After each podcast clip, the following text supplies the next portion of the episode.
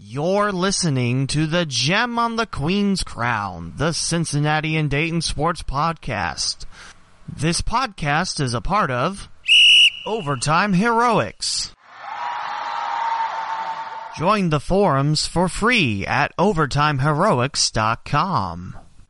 And the Rise Up Podcast Community. bit.ly slash Rise Up Pod Community. Quick, what sounds better? Episode 103, 103rd episode, or episode 103? Quick! Oh, that's right, you can't tell me because you live in a different place. Anyway, the 103rd episode is here of the local CinDay Sports Podcast, and it's time for a little summer ball.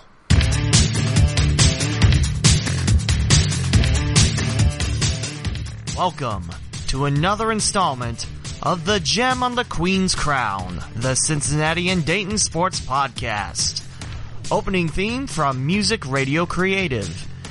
Visit the leewmowen.com slash podcast to listen on your favorite podcasting platform. Now for our host, Lee W. Mowen. Just occurred to me that before episode 103, I haven't talked a lot about summer collegiate baseball. That's changing today, but first we'll dive back into Mowen's mailbag. When's the last time I got questions? Was it before the live stream for episode 100? Yeah. Want to thank Mark Schlemmer for the two questions. We'll save the first one. And we'll dive right into this one because I know there's a lot of people hungry for football. Mark Schlemmer, of course, the co-host of Kinner and Schlemmer, and a very common guest back in the day when I started this podcast. He asked, Are the Browns for real? I know. Now, first off, I know people might be saying, It's not Cincinnati or Dayton, get out of here. Well, the Browns do have a big local tie. Remember back before the second incarnation of the Bengals back in 1968, really you didn't have any other professional football team except the Cleveland Browns. And back then, they were pretty awesome. All these new acquisitions, last year's 7 8 1 record after coming off an 0 16 season. You know, I know people don't want that spoken again, but there is a lot of optimism on the Cleveland Browns side of things. And are the Browns for real? It looks like they're making the right moves, but you can't really answer that until the season plays on. I mean, first kick isn't for quite some time. We still have July to go through. And then August start your training camps, your preseason's around the corner, then it's football season for a very long time until February with the Super Bowl. I think the Browns could make a pretty nice run. I'm not saying Super Bowl bound. I think they're for real. But we'll see. And then Mark Schlemmer's second question is how about a little background on you? If you remember episode 9, someone asked me, "Oh, you should you should talk more about yourself." And then afterwards like, "No, I didn't mean that." So, yeah really, I don't talk much about myself because you don't come on this podcast to listen about me. You come on this podcast listen about Cincinnati Dayton sports. At least I think you do. And then again, I think people listen to this podcast. Well, I got one more soccer match announcing until college sports start up again. That would be July 10th. That's a Wednesday for the Dayton Dutch Lions. That's next week. So I'm a little sad about that's kind of it for announcing for about a month, a little over a month.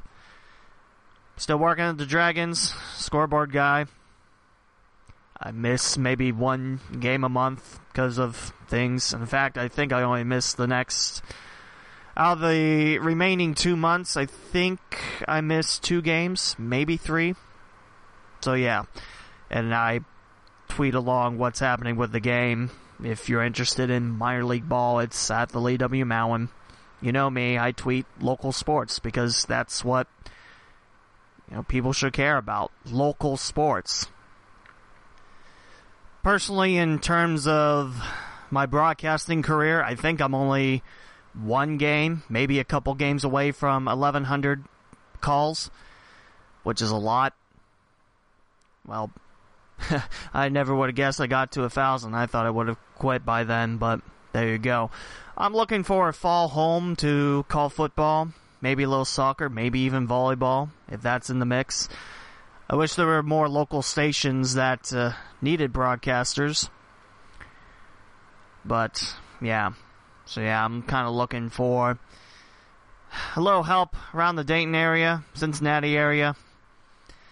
If you know there's a station that needs broadcasters, you know, point them out. That'd be nice. A couple months ago, now I think it was May, it might have been June. I was talking to the voice of the Lansing Lugnuts, Jesse Goldberg Strassler, who also has written a couple books, the Baseball Thesaurus, which I have in my nightstand as some reading material. It's a good book. I was telling him, as a broadcaster, I'm a pretty good PA announcer. Which I know isn't uncommon to have broadcasters do PA announcing or vice versa. It's just, outside hockey season, I don't get the opportunities to broadcast much anymore, and I'm hoping that changes this year, I'm hoping that, you know, I'm hoping that one of these local sports stations turns around and says, hey, we need a local sports guy. Lee W. Mowen is that local sports guy. So far, nothing yet. I feel like every time my resume is sent through the applications around here, it goes straight into the shredder. But that's just my my feelings. It could also just be, you know, anxiety, you know, type of thing. But there you go. And actually, I go on my website and tell you how close I am getting to 500 games as the a public address announcer. Which is weird. I thought that number would have been higher, and I know I got to update it too. Actually, it's as of May 26th. Okay, so update that after I get this podcast episode loaded. So, yeah, I'm getting closer to 500 games as a PA announcer, so that'll be neat. Not sure when I'll break the 500 mark, but there you go. Also, need to update. This is episode 103 on total podcast episodes. Been slacking on my website. What does the matter with me? Also, three broadcasts away from 1100. There you go. I guess that's a little background on me. Uh, I was planning to do episode 104 talking about how local sports aren't covered and why that is. Because local isn't Columbus. Local is technically not Cincinnati either, but there you go. Might talk about that in episode 104, but we'll see how it goes. I do want to bring up a nice piece of news. It is not sports related, it's uh, personal. Uh, my fiance recently got a job as a supervisor at Meowza in the Dayton Mall, and they're part of the Humane Society of Greater Dayton, so congrats go out to my lady for the new job. And also, if you're in the market for donating to the Humane Society or adopting a cat, it's at the Dayton Mall right by J.C. Penney, and soon to be where Ross Dress for Less is coming in. You know, where H.H. Gregg used to be. Then before that, Linens and Things. And I think before that, Discovery Zone. And tell you, tell you what, that's a throwback back to my childhood. I went there twice, but it was a lot of fun. Probably very, very dirty in terms of germs, but you know, it's the 90s. Anyway, let's move on. That's enough background out of me, I guess. If you're really interested, I don't know, hit me up on social media. Wouldn't mind a conversation here and there. We're going to talk about summer baseball. That's me making the sound of a bat hitting a ball because that's what baseball sounds like apparently. Actually, it needs more lasers. Let's start with the most local of the two in the area, the Great Lakes Summer Collegiate League, or just Great Lakes. A lot of the teams are in the Cincinnati Dayton area. There are a couple of teams in Michigan, one in Canada. but the majority of them span from Lima down to Cincinnati, with many stops in between. It is a 12 team league, losing a pair of teams from last year. We'll start with the North Division of the Great Lakes. The Lima Locals lead all again. Lima is probably the most successful franchise in the Great Lakes. One of the oldest ones, too. I think they're one year older than Grand Lake, which is Celina. They've been around for a while. Not quite as old as me, but there you go. Lima is 14 and 8 and 7 and 3 in their last 10 followed up by 11 and 8 St. Clair Green Giants, the the Canada team just across the skip. Grand Lake in third place, 10 and 10. They have a new logo, like I mentioned, whatever episode that was.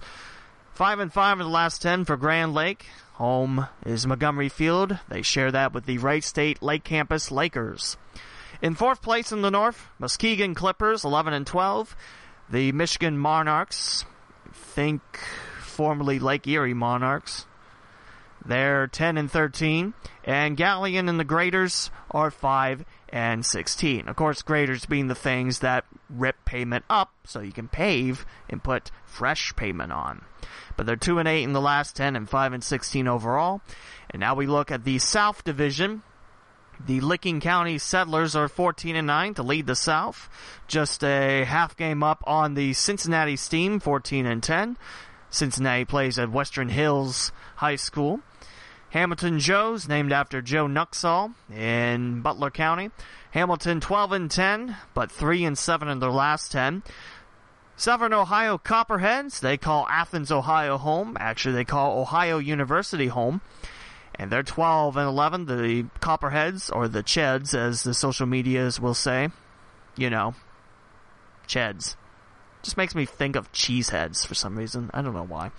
Xenia in fifth place in the South, 12 and 12. They call Athletes in Action home in Greene County. And in sixth place, the Richmond, Indiana Jazz at 9 and 14. Both Xenia and Richmond are 4 and 6 in their last 10. Actually, every time I see a Xenia Scout hat, I think, hey, I know what that team is. And I like following the Richmond Jazz as well because my two years interning with the Richmond River Rats, I come to fall in love with McBride Stadium. It's a classic stadium. It's got that old timey feel to it, and it's home to, you know, several former Richmond teams. Probably the most notable would be the Frontier League's Richmond Roosters, who called Richmond, Indiana home from the mid 90s to about 2005, then head to Traverse City as the Beach Bums, and then recently sold their Frontier League franchise to go in the Northlands, I believe, which is another summer collegiate league. So there you go. Little bit of six degrees of Richmond, Indiana for you. I guess. But that's your 12 teams stacking up in the Great Lakes. Normally, the Great Lakes season lasts about two months, starts in June, which is about a week later than what the Prospect League, the league we'll talk about next, starts. So about two months, maybe a couple games in August, and then the playoffs. Lima's looking good again. Licking County 14 and 9. Some strong teams in the Great Lakes. We'll look at the stats provided by Point Streak. Your Best batter, looks like from St. Clair, is Crump. And I apologize for not having Crump's first name because it's just an abbreviation. I was going to say hyphen, but that wouldn't have been right. Crump is batting 429 in 17 games. That's pretty good. Not the most games, but still. 17 games and you're batting 429 with 21 RBIs. I think that's pretty good. Actually, the strikeout to walk ratio is very good for Crump. Eight walks, six strikeouts, and two sacrifice flies to boot. Look at some more. Grand Lake is led with a catcher as well in W. David. 423 batting average in 13 games. Catcher's fitting in nicely in Celina. Then you got GLM. I'm guessing that is Great Lakes Monarchs? No, that'd be Grand Lake and the Mariners. That's Thigpen at third base, 397 average in 16 games.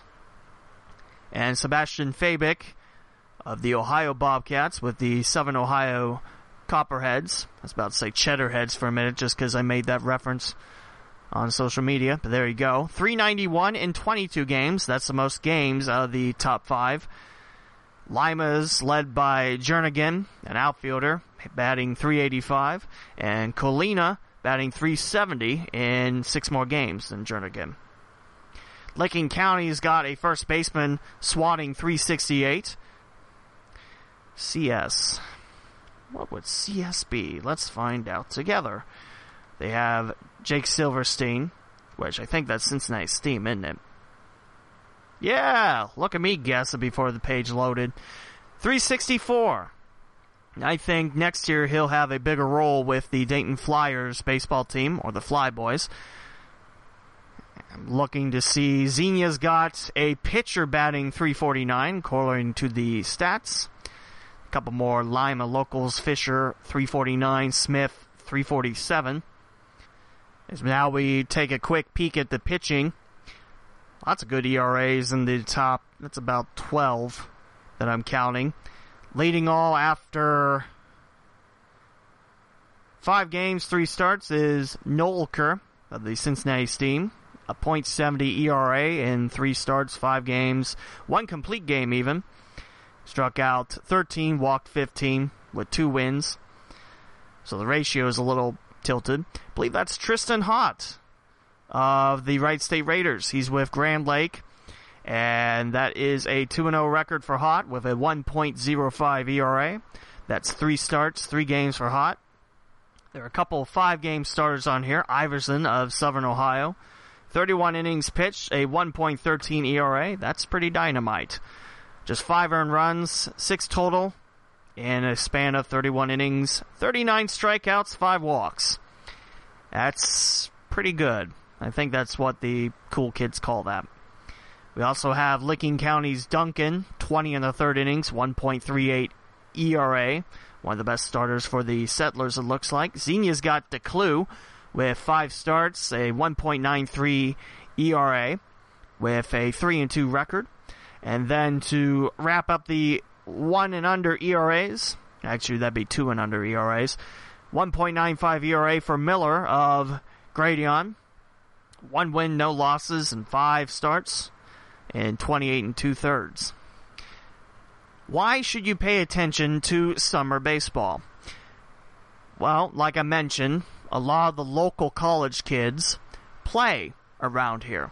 There are some that play in other summer collegiate leagues, like they travel far or get closer to home, depending what the case is, or maybe go to the Cape Cod, which is considered one of the best ones, where the scouts will probably see you. I think that's what Peyton Burdick did. Now Peyton Burdick is he's he's ripping the Midwest League a new one with Clinton. And then I tweeted, "Can't Clinton come back to Dayton?" That'd be great to see Peyton Burdick as a Lumber King, but JD Orr hasn't quite reached single A ball yet, but I think he's doing well with Batavia and the Muck Dogs. Not be fused with Mud Dogs, but there you go. You might see you might see local college kids, but you see good baseball. So definitely give the Great Lakes a try, or you can give the Prospect League a try. That's your two summer collegiate leagues that span in the Cincinnati Dayton area.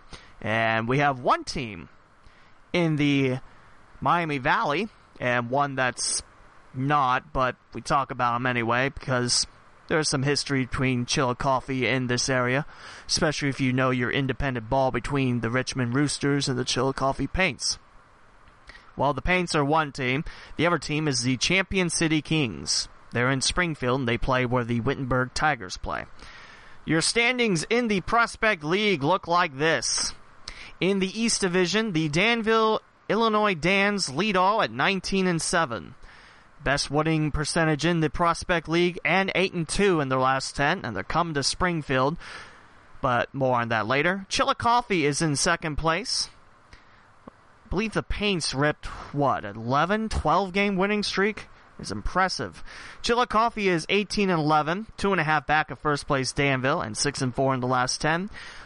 Lafayette, Indiana Aviators, 17 and 11, half game back of Chillicothe.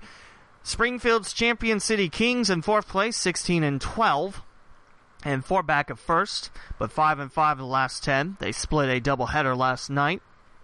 Terre Haute Rex, 12 and 16, and the West Virginia Miners celebrating 10 years of existence in Beckley, West Virginia. They're 8 and 21. When I was with the Richmond River Rats, that was one of our biggest rivals, the West Virginia Miners. To see West Virginia that far down in the standings, it's a little bit of a shock. Now we look at the West Division. You do have uh, interleague play, as it was West versus East, and it's not it's not like the Midwest League where you get two at home and then you go for two series on the road. At least I don't think it is. The Cape Catfish, they're in Missouri. That's, I believe, the home of Southeast Missouri State. Cape, we're going to call it Cape G because I don't know how to say it. But Cape Catfish, 20 and 8. They have the most wins in the Prospect League, but just a shade under the best winning percentage of Danville. Then you have the DuPage Pistol Shrimp. Stop naming your team after food. I'm sorry. DuPage Pistol Shrimp. I believe this is the same DuPage area that once had a prospect league, but they moved to another league before I started my first year with Richmond. They are 15 and 13, five games back of first place Cape. Stop naming your teams after food. Yeah, that's a big uh, that's a big no no for me, but there you go. I could have a whole episode saying why I think that's the most stupid idea. And you can counter that, but but it's local. You like local. You've been shoving local down our throats. Well, one, no, I haven't. That's assault. And two, it's my opinion. I don't like food team names. Although I do like I do like Clinton when they go again Midwest League. I think it's every Sunday home game they turn into the elotes, which is a type of food. That's cool. The hot pink is nice too because it makes me feel, hey, Miami Marlins. But there you go. Actually, that's more Miami Heat, but you get it. Miami Vice in Iowa coming to you. In third place in the West, it's the Quincy Gems. They're 15 and 14. Fourth place, new to the Prospect League, the Normal Corn Belters. They were also a Frontier League team. It's amazing how much last few years the former Frontier League teams turn it over and say, we're going to do summer ball instead. The Corn Belters are 12 and 18, nine back of first place Cape Catfish. The Springfield, Illinois Sliders are 8 and 18, and the Hannibal Hoots in Missouri are 7 and 18. And that's your look at the Prospect League. Like I mentioned, Champion City, four back at first place.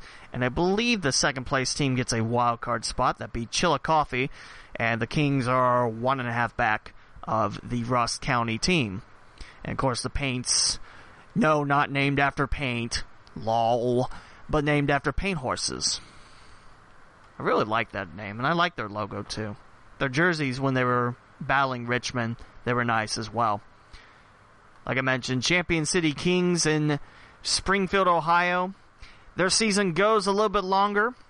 They're currently serviced in 13 games with a batting average of 378 by Freeland. He's listed as a catcher, and he has 7 RBIs, 18 walks, 6 strikeouts.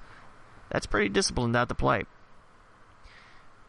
Looking at some of these, I feel like there's a Flyer or Raider on this team, but I don't want to. Actually, Zach Losi? That's a former Tippecanoe Red Devil. But he's got one game as a pinch runner. It's weird how you pinch run and you're put into the offense. I don't know why that is, but there you go. We'll look at pitching wise for Champion City. As soon as it loads. Sweatland has a 1.50 ERA, three games out of the bullpen, six innings pitched, just one earned run, one unearned run, struck out six, walked four, and has one loss on the season. Looks like that's Westbrook in nine games, leading, co-leading the Kings in saves with two long. Nope, that's the wrong column. I'm mm, sorry. Westbrook leads the Kings in saves with two. There are looks like five other Kings with one. Riley Perlick, a Wright State Raider, five starts, 4.79 ERA, one win, one loss. That's Jorge Lozano on the list too, in four starts, with a 7.61 ERA. Trying to find the Flyers and Raiders. There's Wes Earls out of Springfield, 4.37 ERA in 12 and a third relief appearances, seven appearances for Earls. And there's DeBout. I thought I thought he went back up to Michigan for summer ball, but DeBout eight games out of the bullpen, 16 innings, 2.81 ERA, four wins, and not a loss on the left-hander. Like I mentioned, if you like local college baseball, that's why you need to watch locally. Just because of the fact you get to see them and you get to see some others that maybe they'll transfer in, maybe they won't. Who knows? That's the fun of it. And that wraps up the summer ball talk. Like I mentioned, the Prospect League goes until about mid-August. You have about three, three more weeks of play compared to the Great Lakes. So pretty soon we'll be talking about playoffs in the Great Lakes, and then if Champion City or Chillicothe make the playoffs, we'll talk about that as time allows. But for now, we're going to take a breather, and it's time to thank the two networks this podcast is part of, and also Podcoin. After the break, more local CinDay sports news. What's going on, guys? Grant Pushkar here, joined by my co-director Victor Williams. Are you looking to bring more attention to your sports content? Over at Overtime Heroics, you can be a part of a growing sports community such as podcasts like my own, Cleveland Surge, and my own Philly Special podcast. And if you're looking for a place to share your sports opinions, they also have an active forum for all sports topics. So if you want your sports content to be heard amongst other sports fans, go over to Overtime Heroics forward slash forums and make your first hot take today. Hi, everybody. I hope you enjoy the Gem on the Queen's Crown, the Cincinnati and Dayton Sports Podcast. Did you know you can get paid just for listening to this podcast? I just discovered this free new app called Podcoin, and it literally pays you to listen to podcasts. Here's how it works. You listen to podcasts and you earn Podcoin while you listen on the app.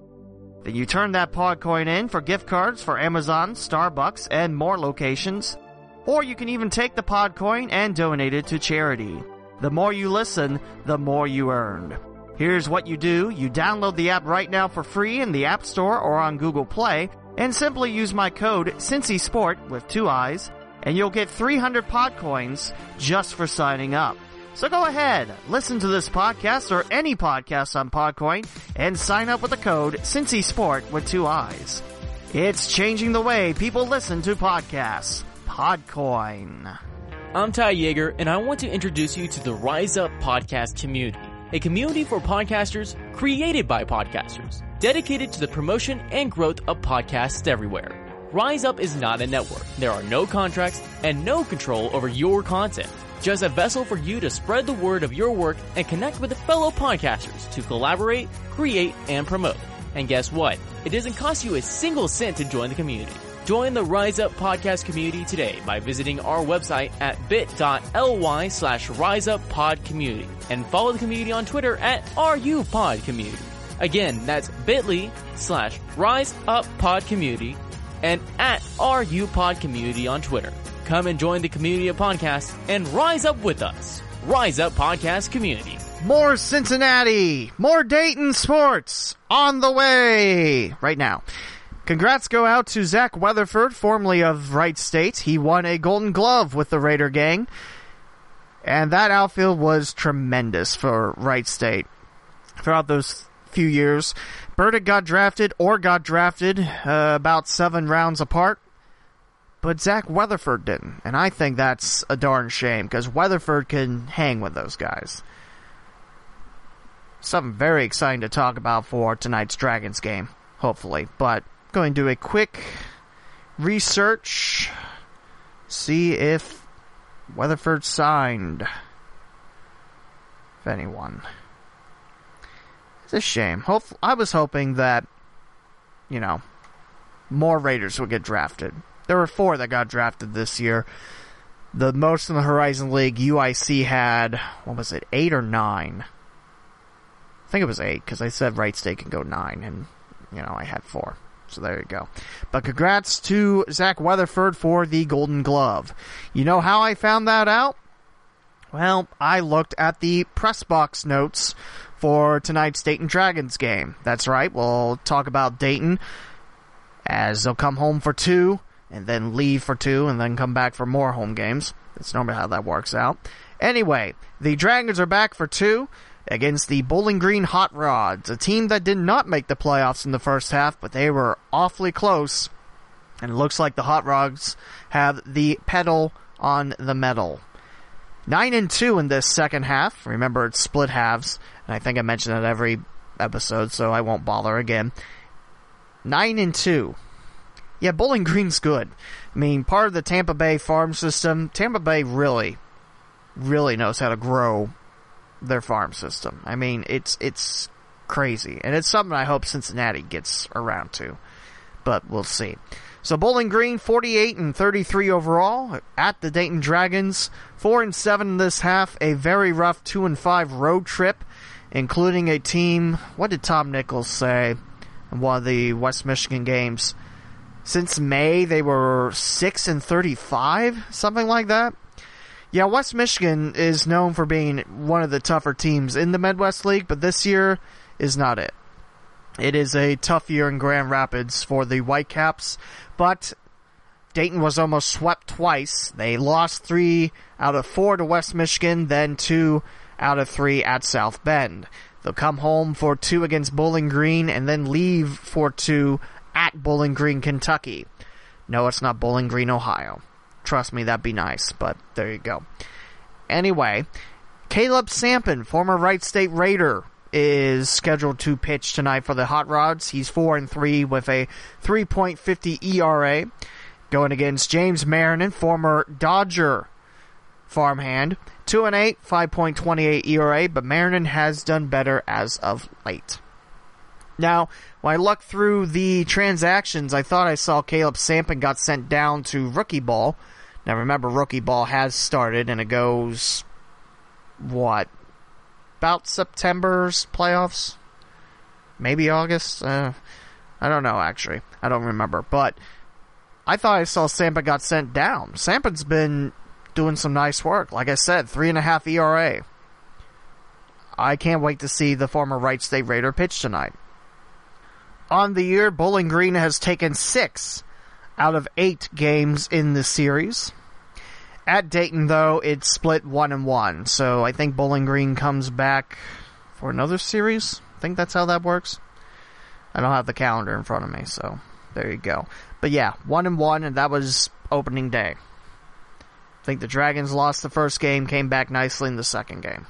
First meeting of the two game series and the four games between the Dragons and Hot Rods.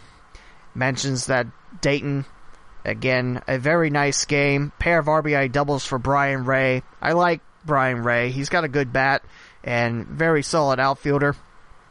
Also, Miles Gordon and Juan Martinez with solo home runs. And four Dayton pitchers combined to limit South Bend to a 1 for 9 day with runners in scoring position.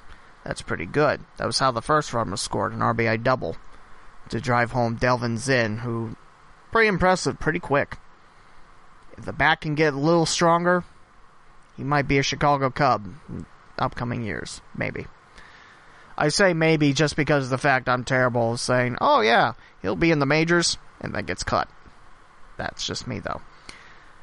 The Dragons have scored in the first inning in the last three games. That is positive. 14 11 in the month of June. Had a real strong start to the month, and then that 2 and 5 road trip kind of fizzled it out. Although the Dragons are 1 and 0 in the month of July. Fireworks tonight. Also, fireworks in the city of Dayton tomorrow. So, if you like fireworks, come out to the game tonight. Should have a really nice crowd for that. Because the sun sets, you know, fairly close. The shade's pretty good during that time. So, I don't think heat will be too much of an issue. But there you go. I mentioned Brian Rey. He's batting 346 in his last 16 games. Yeah. Pretty, pretty good. The top tandem, which is normally center fielder Miles Siani and right fielder Miles Gordon, they've cooled off a bit. Both are now under the two, what is it, 230, 240 mark? One of those marks. It looked like Siani was turning the corner and then bam, he's going to get, you know, to the 250 mark. I think the Dragons still have a shot at getting to the postseason, but that 2 and 5 road trip, it's got to be a distant memory. You keep putting your foot on the gas and you play your base baseball throughout. Road has not been too kind to the Dragons this year. Like I mentioned, Dayton 4 and 7 in this second half, 9 and 2 on the Hot Rods. Right now it looks like Bowling Green is probably the clear favorite to lock up a second half spot. I think South Bend is the second place team right now. Like I mentioned, James Marinan, former Dodger farmhand, also acquired long by Cincinnati with Aneurys Zabala, who's in Advanced A, I believe. I don't think he made it to Chattanooga yet. Exchange for Dylan Floro, Zach Neal, and international signing bonus. For Marinan, like I mentioned, has got better as of late, has suffered two straight losses in the last starts. But the nice thing is, his last three starts, he has made it past five. His last start was five exactly. His last home start against Lansing was five and two thirds, three earned runs on seven hits. And West Michigan, he went six, going two earned runs, four hits in that span. Last win was May 21st for James Marinan, and it was at home against Lake County. So, in terms of people talking sports, he's due for a W. But he's also got a very tough Bowling Green team. And keep in mind, this is without Wander Franco. And Franco is probably one of the top prospects buzzing around now Advanced A. I'm surprised to see Brendan McKay made the call to the majors because what was that? Two seasons ago? I was thinking the Reds were going to pick up McKay. I didn't think Greene wanted to go to Cincinnati, but McKay, he dominated his start with Tampa Bay, and I was really happy to see that. Like I mentioned, I thought McKay would be a red for sure because at one point I thought I saw or heard Hunter Greene saying, if it's not San Diego, I don't want any part of it. But there you go. Of course, Greene still recovering from. Did he have Tommy John? So he should be coming back sometime in 2020. Hopefully. That's what we hope. Look at James Marinan's birthday, late 1998. Would have been a wee lad when Y2K didn't happen. There you go. I just look at all these, just all these birthdays in the Midwest League. Look at Fort Wayne if you want to feel old. Whew, that's probably the youngest team in the Midwest League for the last three, four years. It's crazy. And I think I'm just making breaking news. It's a live question from Travis Kohler. What do you think the future holds for professional sports in the area? Is it a thing of the past, or can any Dayton Cincy sports team bring back some glory? I love it. Now, no, this is not a live episode, I promise. This is me recording it, and I just got the Facebook notification on my laptop. Man, what does the future hold for professional sports in this area? I love that question. Cincinnati, I think FC Cincinnati will rebound from this year. Don't want to talk about that last game though. Seven to one for the Minnesota United Loons or Targets, as I call them, just because they have the Target logo in the center. Man, why aren't they called the Targets? That'd be great. No, just yeah, it's going to be a rough year. I mean, look back at Minnesota United's first year. That was rough. Whew. I mean, I know FC Cincinnati had a lot of absences, but seven to one, oh, that that hurts. I feel FC Cincinnati will, you know, get their feet wet in the first year. Second year, we know what to do, get more talent, I think they'll be decent next year. I hope. Reds, I, I like the way David Bell is managing. I'm not the biggest fan of the starting pitching. Not really going that long, but overall, yeah, I think Bell is a nice hire so far. Hey, we're six and three against the Chicago Cubs, so you know what? I'm fine with that. And the Bengals, I don't know what this year's going to hold. I keep hoping that it's going to be a close to 500 year, but we'll see. I think the Bengals will be okay. I don't see the Bengals really moving, but you never know. I didn't think the Oakland Raiders would move, but they're going to Las Vegas in 2020, maybe, if that stadium's ready. Now, in Dayton, I really want to see Dayton sports thrive. I mean, look at the Dragons. They bring in so many people, but the big thing is the Dragons bring in folks because the family entertainment, it's a cheap ticket. You get in, you can have some fun at the ballpark, and you don't have to, you know, open up your savings account to do so. So, I like what the Dragons do. I'm not saying that, you know, that's what all future Dayton teams need to do to do that because of course customers the top priority, but at the same time, how do you know that same thing's going to go swimmingly? Pro sports in Dayton or minor league sports, I want to see minor league sports blossom again, but we need a we need an arena. We need someone to actually build one up and I feel like it could be a good hotspot for sports again. So I see Cincinnati on the up and up, and right now Dayton until that arena's built, it's just kind of meddling along. But I've been wrong before. Really like that question. I need to have him back on this podcast. Thank you, Travis. That's a live read right there, so there you go. Going back to the Dragons game tonight, I think the last thing before I got the notifications, just seeing all these baseball players born in 2000 or afterwards, like, wow, most of you don't know what Y2K is unless you had that in school. But there you go. So Dragons are at home tonight and tomorrow, both 7 o'clock starts. You can listen to them on 980 AM. You can find it online. If you have an MILB.TV subscription, you can watch it. And then the Dragons are back home Saturday, Sunday, Monday. I think that's South Bend in town. If I remember right. But come on out enjoy the ball game. If you want to follow along with me, I'm cool with that too. Again, twitter.com slash. Mowen. Now we talk about some soccer. I mentioned FC Cincinnati lost 7 to 1. That's about all I want to talk about. I like to talk about the Dutch Lions. Dayton and Cincinnati. They're on the prowl for that last playoff spot available in the Great Lakes Division. Chicago FC United, heck of a season, but the Cincinnati Dutch Lions did hand Chicago a home loss.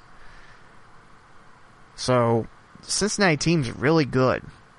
I feel if one of the Dutch Lions takes over, I mean, Dayton's got Flint City at home and then at Flint City to wrap up the season. I think Cincinnati's got one more game at Chicago FC United. So they have three games left, if I remember right. The Derby, the last Derby game of the season happened last Friday, and Dayton came away with a 2 0 win. I'm sorry, 2 0 win.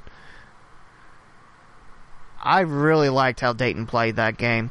Granted, Cincinnati and Dayton didn't have a lot of the star players because I think Federico Barrios, a goalkeeper for Dayton and UD, was he at the crew workouts? You know, prepare for his pro career in soccer? I think he was. That's why he was not available for Friday's match. But Dayton played well. Cincinnati just looked out of sync and out of sorts in that match. Did have a couple good looks, and the Dayton goalie, Musa Sai, did have a couple nice blocks to keep him out of the back of the net, but a clean sheet for Musa Sai. And Dayton picked up their fifth win out of their 10th match on the season. Like I mentioned, Flint City is coming in next Wednesday. That's July the 10th at 7 at The Dock. That's Dayton Outpatient Center Stadium in West Carrollton. Come on out. You can listen to me talk, I guess. People don't come for that? Oh, that's right. Now come out. It's good soccer. Flint City is currently in second place, and that's a team that either Dutch Lion squad needs to dethrone. Dayton's got them twice.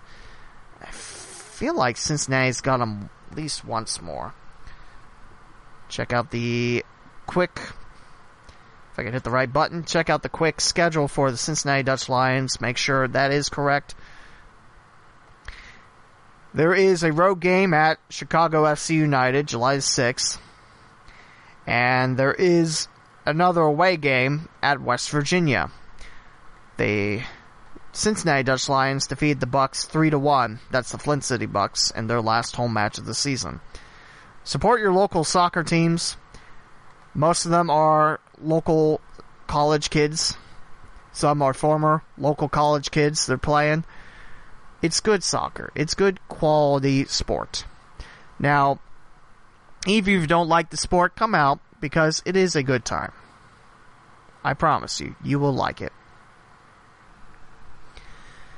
Next month, don't forget, folks, that is the Hell is Real Derby starting, and it's first in Columbus, and then it heads to FC Cincinnati about two weeks afterwards.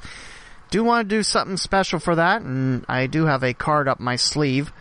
Actually, I don't, that'd be uncomfortable, but I do have plans to make it a special episode, eventually. But uh, I'll keep my plans under wraps for now. Hopefully it happens, but we'll see do want to talk a little bit about the NBA free agency. Normally, it's something I don't get to talk about just because what NBA team in Cincinnati or Dayton? Oh yeah, it's in Sacramento now, and has been since '85. Been following along on Twitter. There's a lot of good people, especially the folks over at Overtime Heroics. They've been doing a nice job following along. Now the big question is, where is Kawhi Leonard going? A lot of people say with the Los Angeles Lakers. A lot of people say with the Toronto Raptors. The Peoria Chiefs say that he signed with them for a long time, and then there was someone that caught the joke saying, You're going to be well over your cap. Yeah, by like a lot. Peoria Chiefs being the single A affiliate of the St. Louis Cardinals.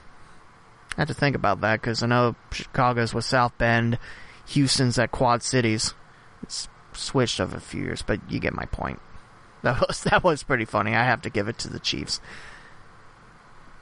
I like what my Pacers have done in Brogdon. I think that's a very good signing.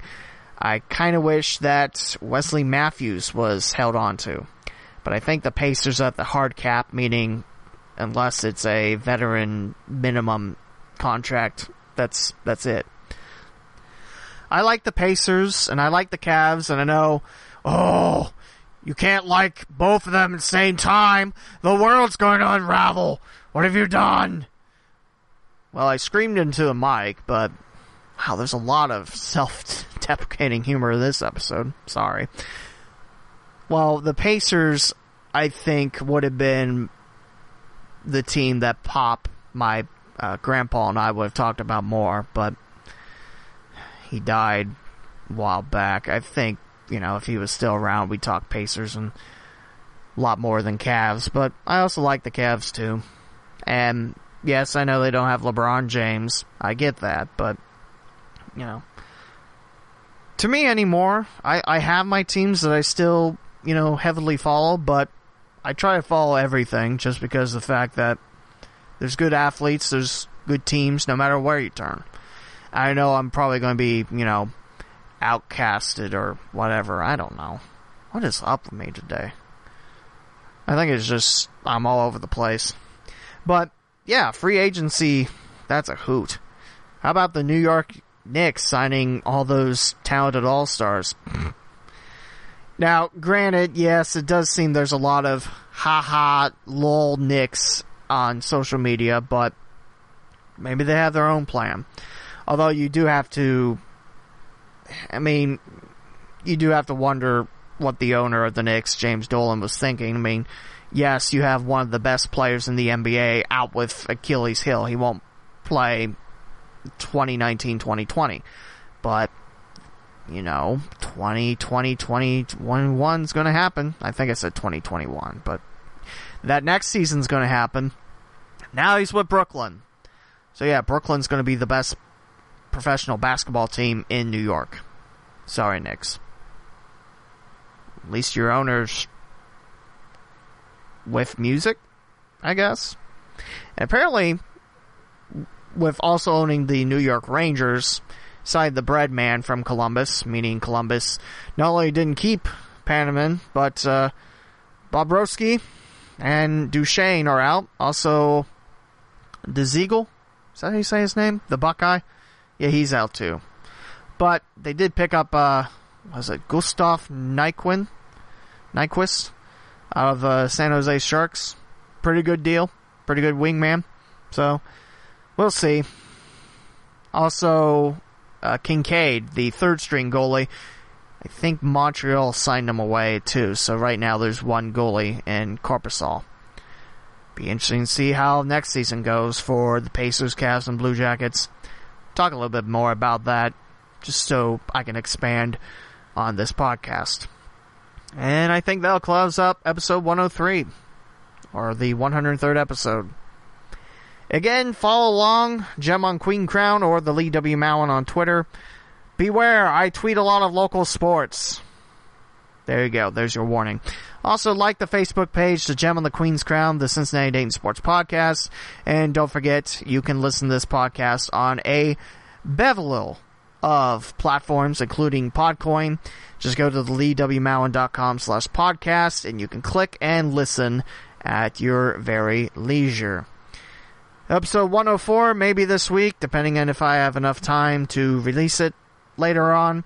But that will close up this 103rd episode. Thanks for listening, and thanks for being part of the local CinDay Sports Podcast. Thank you, Mark Slummer, and thank you, Travis, for the questions to Mowen's mailbag. Talk to you again, episode 104.